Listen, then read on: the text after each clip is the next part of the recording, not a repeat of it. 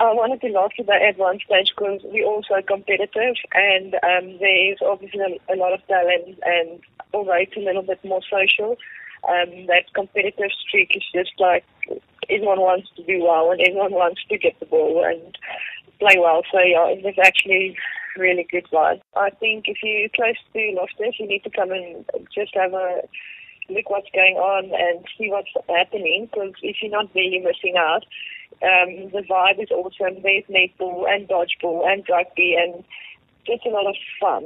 Um, so it's an exciting day and I think today uh, went very well. Um, well, our team did well, so that's obviously a lot of fun as well. My overall opinion about today or Tshwane 10s is I, I see a lot of potential and I really enjoy the vibe. So I really hope that even by next year we can have it even bigger and more people involved. I a lot of people see that we're attending and we're there and enjoying ourselves and that they want to be part of that vibe.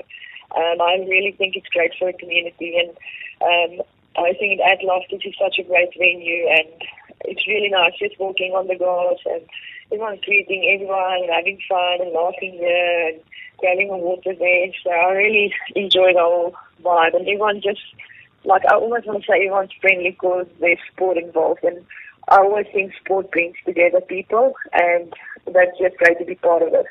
Yes, I'm really excited for the future of netball in our country. This is the first World Cup that, like, so many people supported us, and almost want to say people is uh, curious about what's happening in netball, and I think the growth is great, and it's picking up, and everyone's talking netball and wants to get involved and wants to know a bit more. So it's really exciting for young players and the future of netball in our country. And if you think we're hosting 2023 in Cape Town, how exciting is it to use this World Cup momentum building into that one? So it's really exciting for the future of netball in South Africa.